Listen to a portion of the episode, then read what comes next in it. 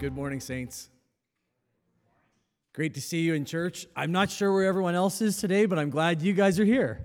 Hey? You know, when the weather's really, really nice, people miss church because it's so nice. And then when the weather's miserable, they're like, oh, it's too miserable to go out. I don't know. Doesn't sound like a Christian thing. I'm not being judgmental. Let's pray. Let's bow our hearts in prayer. Father, we thank you for the opportunity to gather together here and worship you. As we turn our hearts to your word, we confess and acknowledge that our hearts are prone to wander. We have so many different feelings, but we cannot trust those feelings. We trust your word. And so, Lord, I ask now as we devote this time to gathering at the feet of Jesus, as it were, that you would, by your Spirit, recalibrate our hearts and our affections around the truth of your love for us in Jesus. We commit this time to you for the greater glory of his name. Amen. All right, Acts chapter 15. We're about halfway through that, beginning at verse 36. And we're going to go through, as Claudine read, to early in chapter 16. This morning, we're going to look at this passage in two related chunks. Okay, the, the first one is chapter 15, 36 to 41. That's going to be the first thing we look at. And then we're going to look at the second chunk, chapter 16, verses 1 to 5. It's important that we see these two chunks, as it were, as one whole, because they capture the beginning of Paul's second missionary journey. You know, we've tracked so far through Paul's first missionary journey, taking some two years. And we're about to embark with him on his second missionary journey that'll take us all the way through to chapter 18. I think there's a map coming up behind me. Um, I put up a map the other day, and some people said it was really helpful. I actually think PowerPoint is just for the rhetorically lazy, but it's a concession to the hardness of men's hearts. Um, look at here we have Paul on his second missionary journey, he's going to make his way up around here through Derbe, Lystra, Iconium, Pisidia. He's going to travel through Troas, and he's going to go to a place called, what's it called? Philippi. You might remember that from the letter to the Philippians. He's going to go through here to another one you might recognize.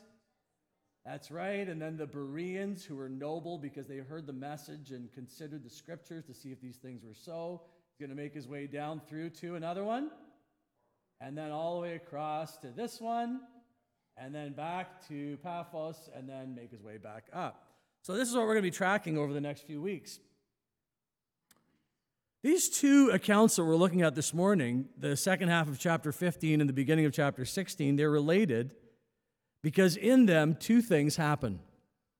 Perhaps you noticed when Claudine was reading them. The first thing that happens is that Paul loses a friend in Barnabas. The second thing that happens is that Paul gains a friend in a guy named Timothy. That's right. Well, in this, just at a very superficial level, before we get into the text, I want you to see something. I want you to read these verses and behold the Lord God's faithful provision. Look, it, it goes without having to say, but each and every one of us need a good friend, don't we? I think we live in a culture that undervalues the cardinal importance of friendship. We live in a community where, by and large, we live right on top of each other, and yet we're all strangers.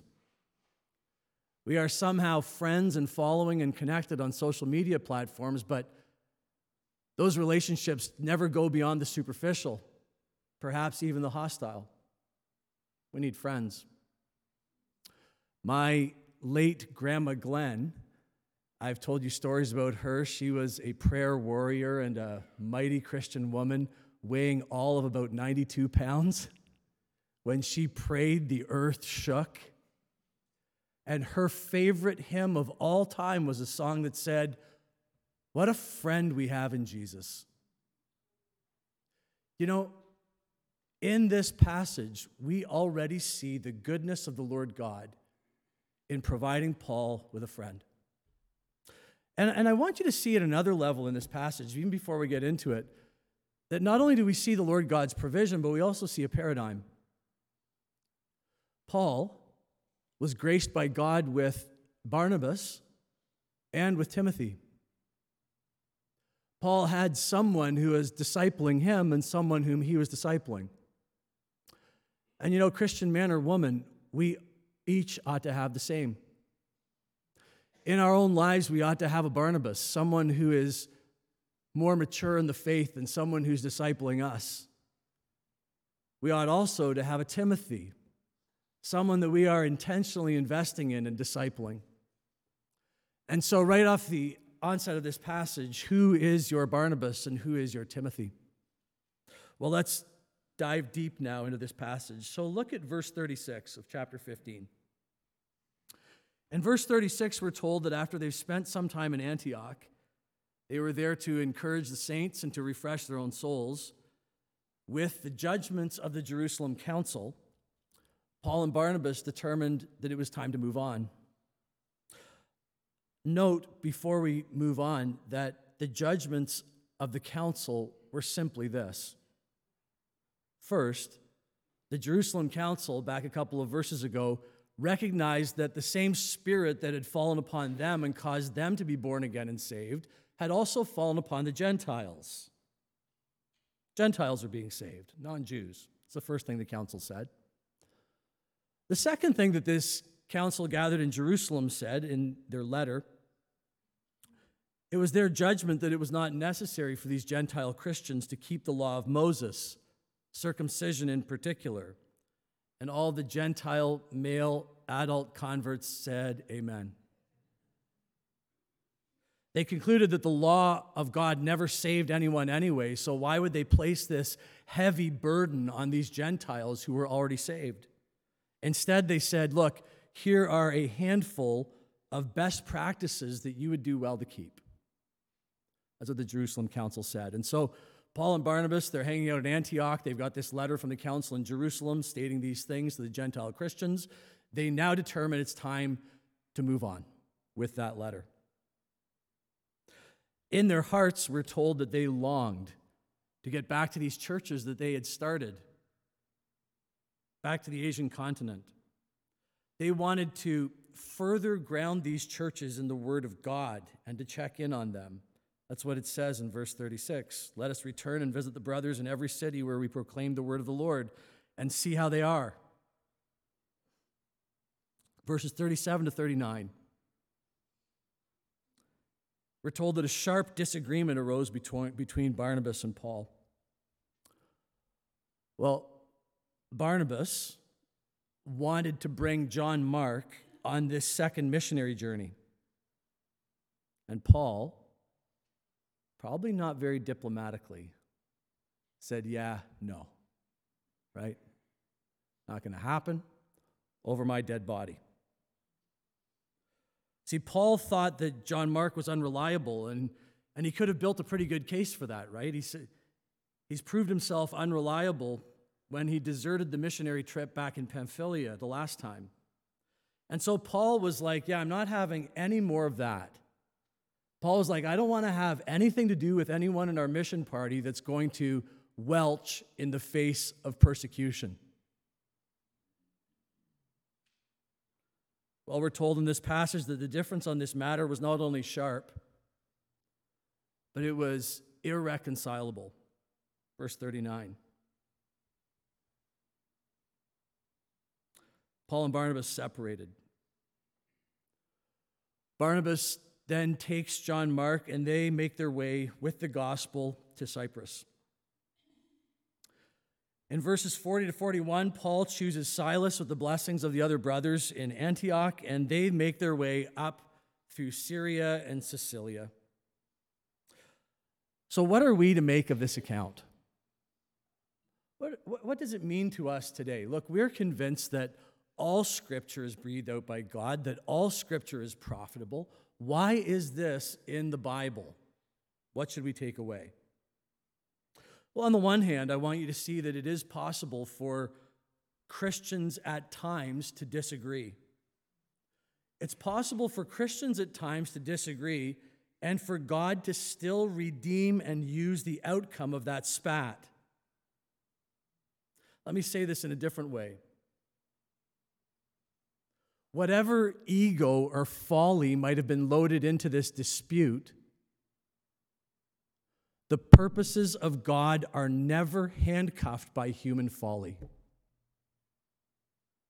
God took even this sharp dispute that arose and used it for his purposes. But I want you to go deeper into this, okay? There's yet more for us to glean from this passage. And, and here's just a little lesson on how to read the Bible. How can you read narrative parts in Scripture like this and get the most possible out of it? Well, I want to suggest a couple of things. The first thing that you need to do is steep yourself in the Scriptures so that the breadth and the bounds of Scripture become the breadth and the bounds of your thinking. Steep yourself in the entire narrative of the Bible to the point that the logic, the grammar, the warp, and the woof of God's word just becomes your default factory setting. That's the first thing you need to do. Then, once that's accomplished, you put yourself into the story and see how it feels.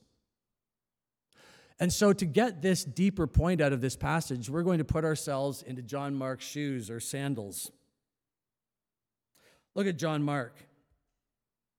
John Mark is uh, Barnabas, well, he's either Barnabas' cousin or nephew, we're not exactly sure. It could, it could mean either. And John Mark's resume was far less than stellar. You know, if he applied for a job at St. George's, I wouldn't hire him. Would you? He, he has on his resume that he abandoned the mission in Pamphylia.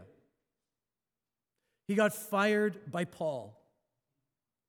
He was brought back on, you know, maybe through nepotism, through Uncle Barnabas.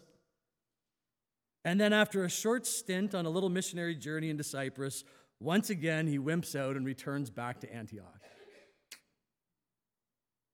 To top it all off, John Mark lives under this burden of guilt for having caused a sharp disagreement between two pillars of the church, two men that he loved, Paul and Barnabas.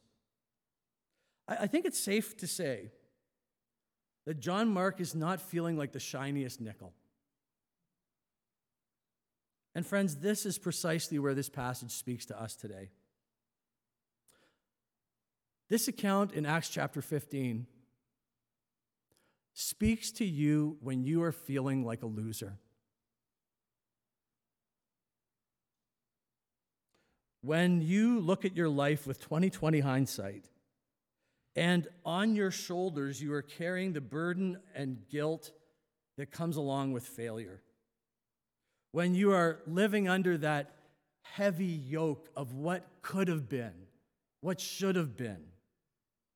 When you do an honest assessment of your life and you say, man, things just haven't worked out the way that I would have hoped. Now, to be sure, there are many different varying reasons why things don't work out as we hope, right? Sometimes it's because of bad timing. Sometimes it's because of outside influences like the wicked malevolence of other people set against us who are scheming. Sometimes that's why things don't work out. Sometimes things don't work out and we fail, and it's actually no fault of our own. I've seen that many times. And when that happens, there's a, definitely a sense of injustice. You think, man, that just wasn't fair. But what's far worse than that is when things don't work out and you know that it was 100% your own fault. Well, see, that's John Mark. John Mark right now is sensing the cruelest cut. He is all too aware of that harm and injury that we cause to ourselves. Well, perhaps you can relate to that this morning. Have you ever been fired from a job? Have you ever been confronted with the reality of failed relationships? When you know that, you know, no matter how flat you squish the pancake, it's always got two sides. At least 50% of it's your fault. Have you ever had moments in your life where you couldn't stand up to the test? And you just feel like a loser. Well, friends, you know that it's true. You can't trust your own feelings. As a Christian man or woman, you know that your feelings are going to be all over the place. And they will be vying for the seat in your life that belongs only to the Lord God. So if you can't trust your feelings, where do you turn to map your way through meaning and reality? Well, you turn to the Word of God. Here we have John Mark, and after repeated failure, he's, he's going to end up back in Antioch. And get this it's in Antioch that he writes the Gospel of Mark. Think about that. Consider that for a moment. You see, God had a plan for Mark. And nothing in God's economy is ever wasted. Every failure, every disappointment, every experience that he had during his mission trip with Paul and Barnabas, during his times of self reflection and self doubt and failure, God was using it all to build his character and to make him into the man who would, under the inspiration of the Holy Spirit, Write a book of the Bible.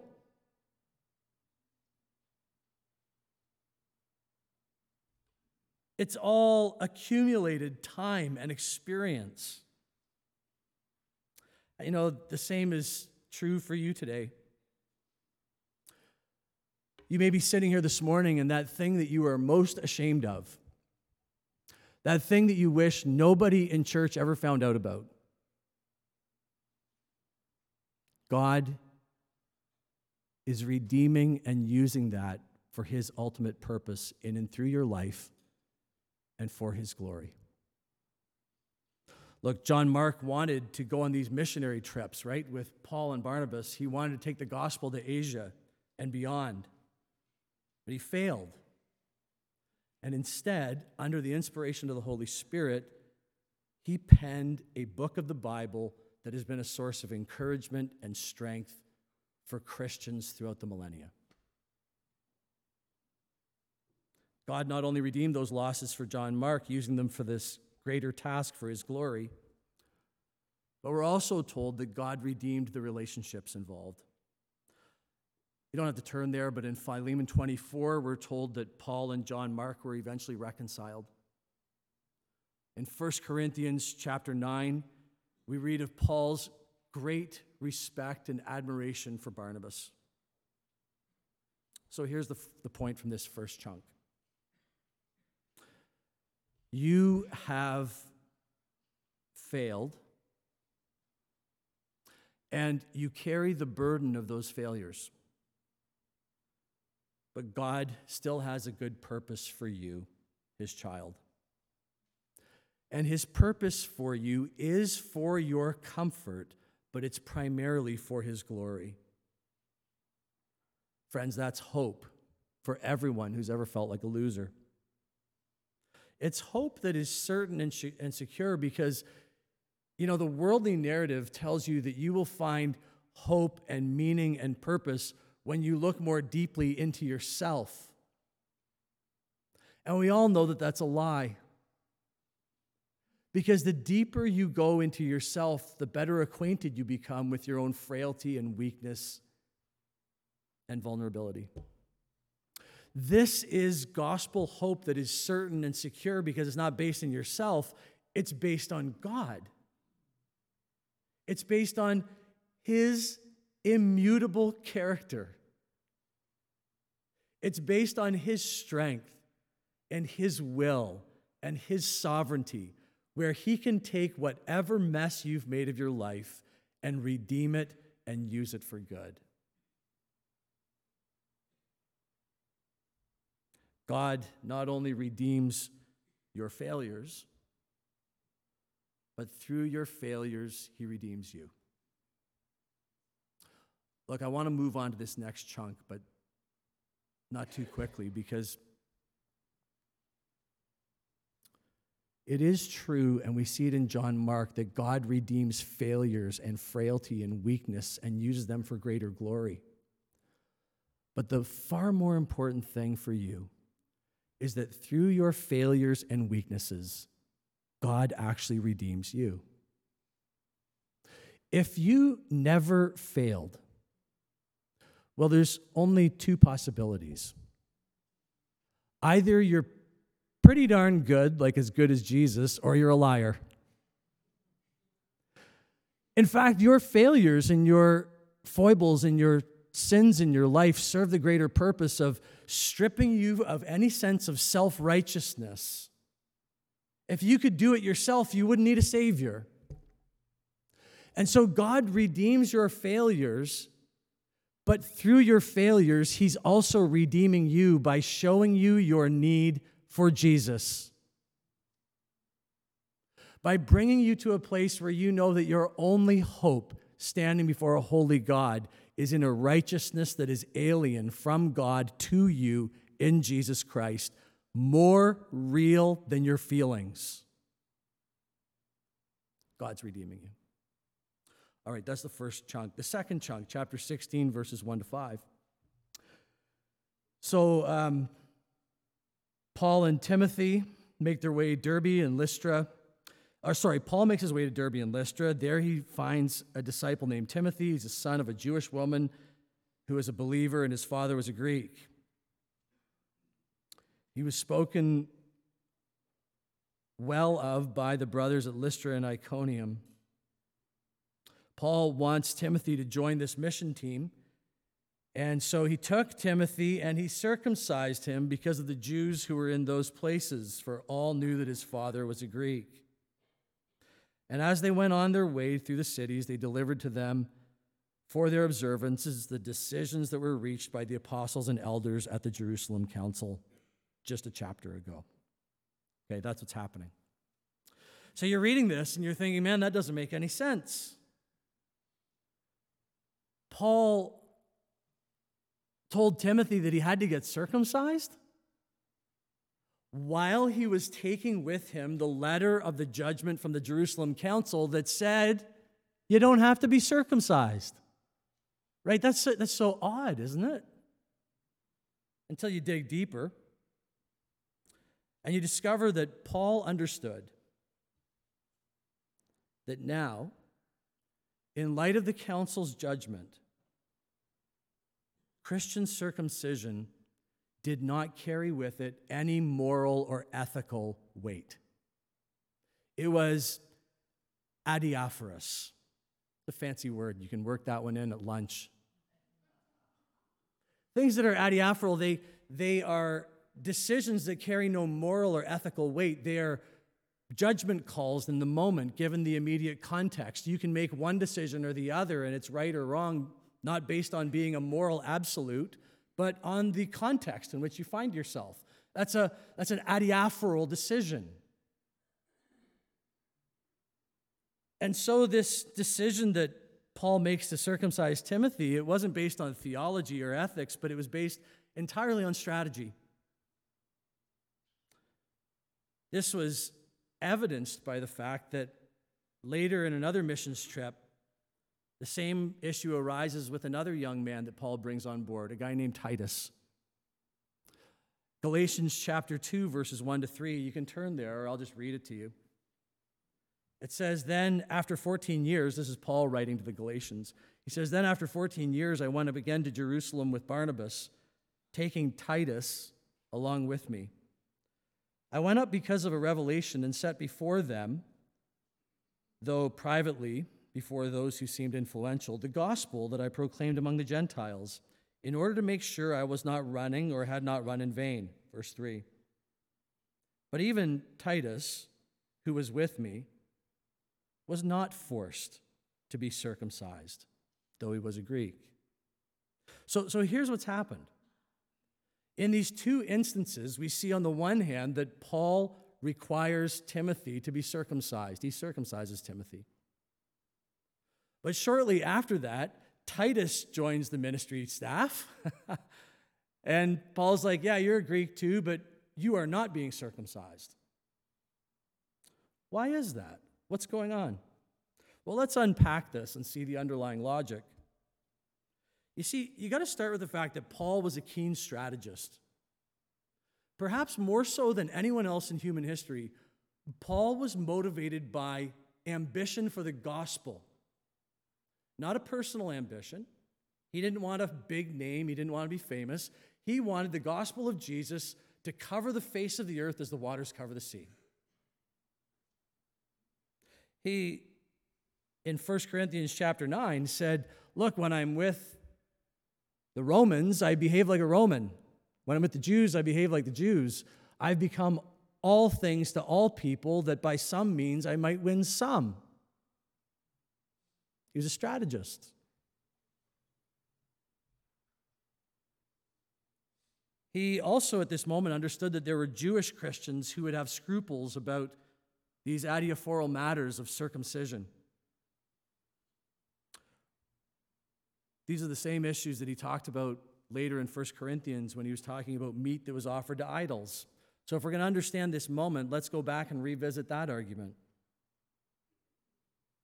When Paul's talking to Christian men and women, he's saying, Look, if you find yourself in a circumstance or situation, 1 Corinthians 8, where you are being offered meat that has been sacrificed to idols, what should you do?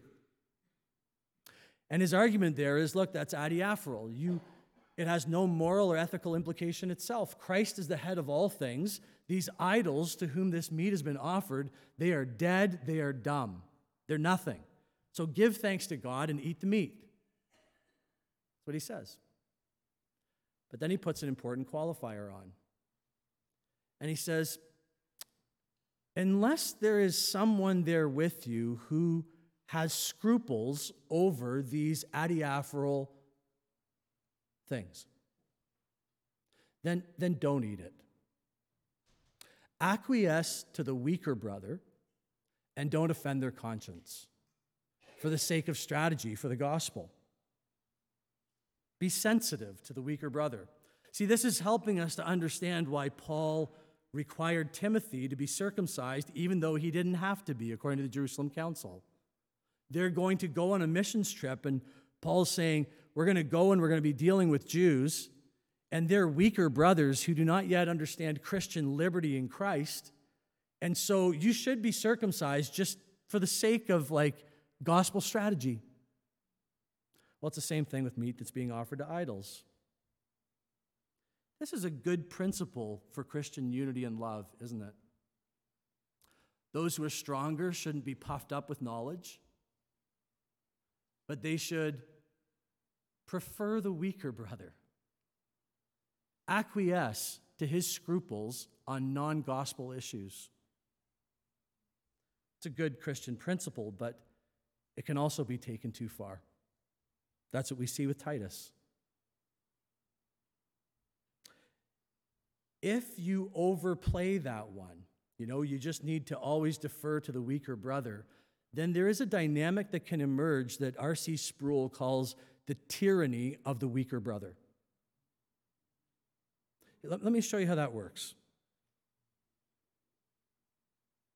It is a matter of sensitivity and strategy to acquiesce to the weaker brother on morally neutral matters. Circumcision, for example. Timothy's circumcised. However, if the weaker brother demands that you, as the stronger brother, knuckle under his yoke and his burden, then you need to vehemently refuse it. That's why Paul refuses to have Titus circumcised for the sake of the gospel. So when, when a weaker brother takes these adiaphoral matters, these secondary matters that are not moral, not ethical, they are matters of just judgment calls given context. When the weaker brother takes those things and tries to make them for you a gospel issue, if you don't do this, you're not really saved. If you do this, you're not really saved. That's when you do not acquiesce. That's when you say no. So that's why Paul, for the sake of strategy, circumcised Timothy, but for the sake of the gospel, refused to circumcise Titus.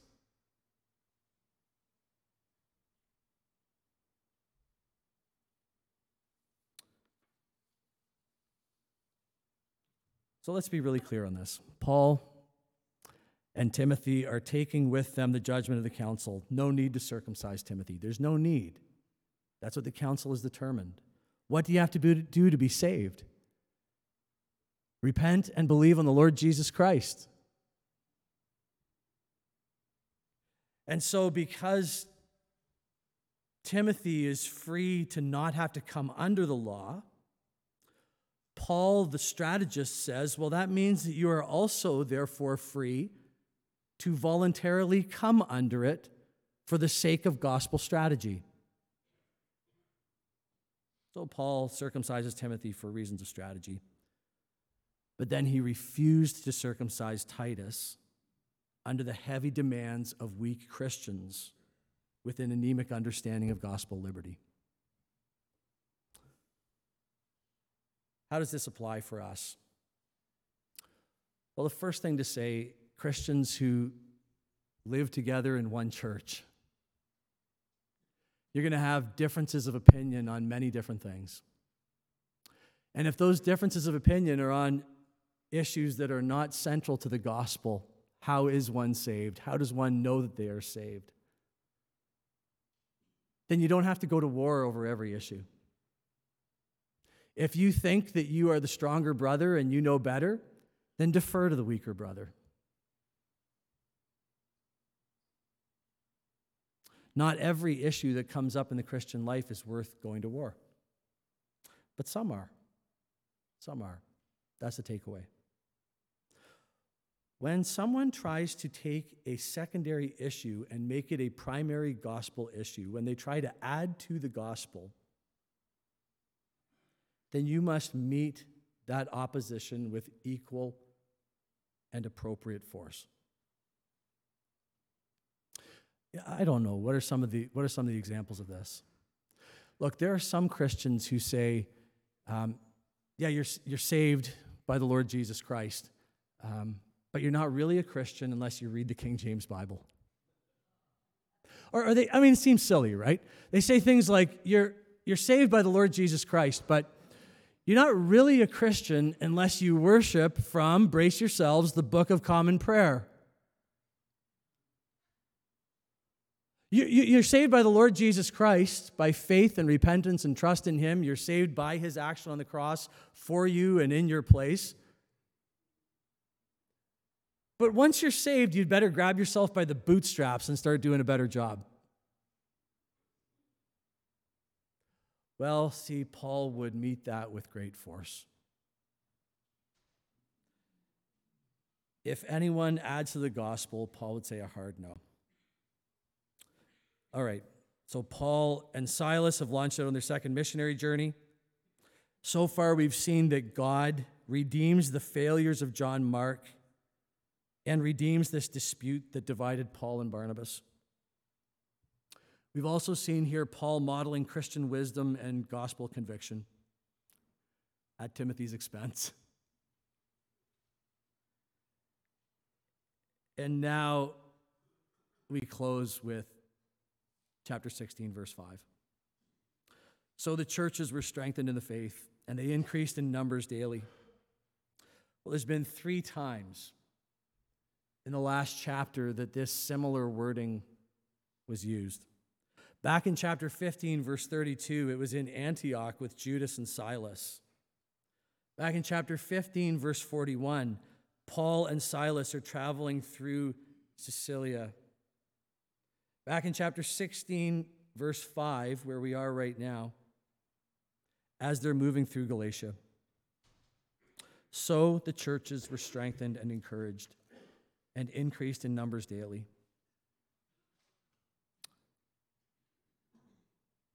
It seems so obvious, but it's so profound. This is the work of the good news of God's love for you in Jesus. It's what the gospel does in the hearts and minds of Christian men and women. It's what the gospel does in churches. It strengthens, it encourages, and it increases in number. Let's bow our hearts in prayer. Father, again, we thank you for your word that is a lamp to our feet and a light to our path. God, I pray this morning for those here who are all too aware of their own failures and faults. God, would you grant them hope and trust that you indeed are sovereign, that nothing in their life has been wasted, that you are working out a plan that will bring you glory. Father, I also pray for those here this morning who have been laboring under the heavy yoke of legalism and laws that have been heaped on top of the gospel. That in Christ we would find the strength and the liberty, having been set free from the law, that we are also free to observe the law as the context would be best. Jesus, be glorified in everything that we say and do in our lives and in this church. Amen.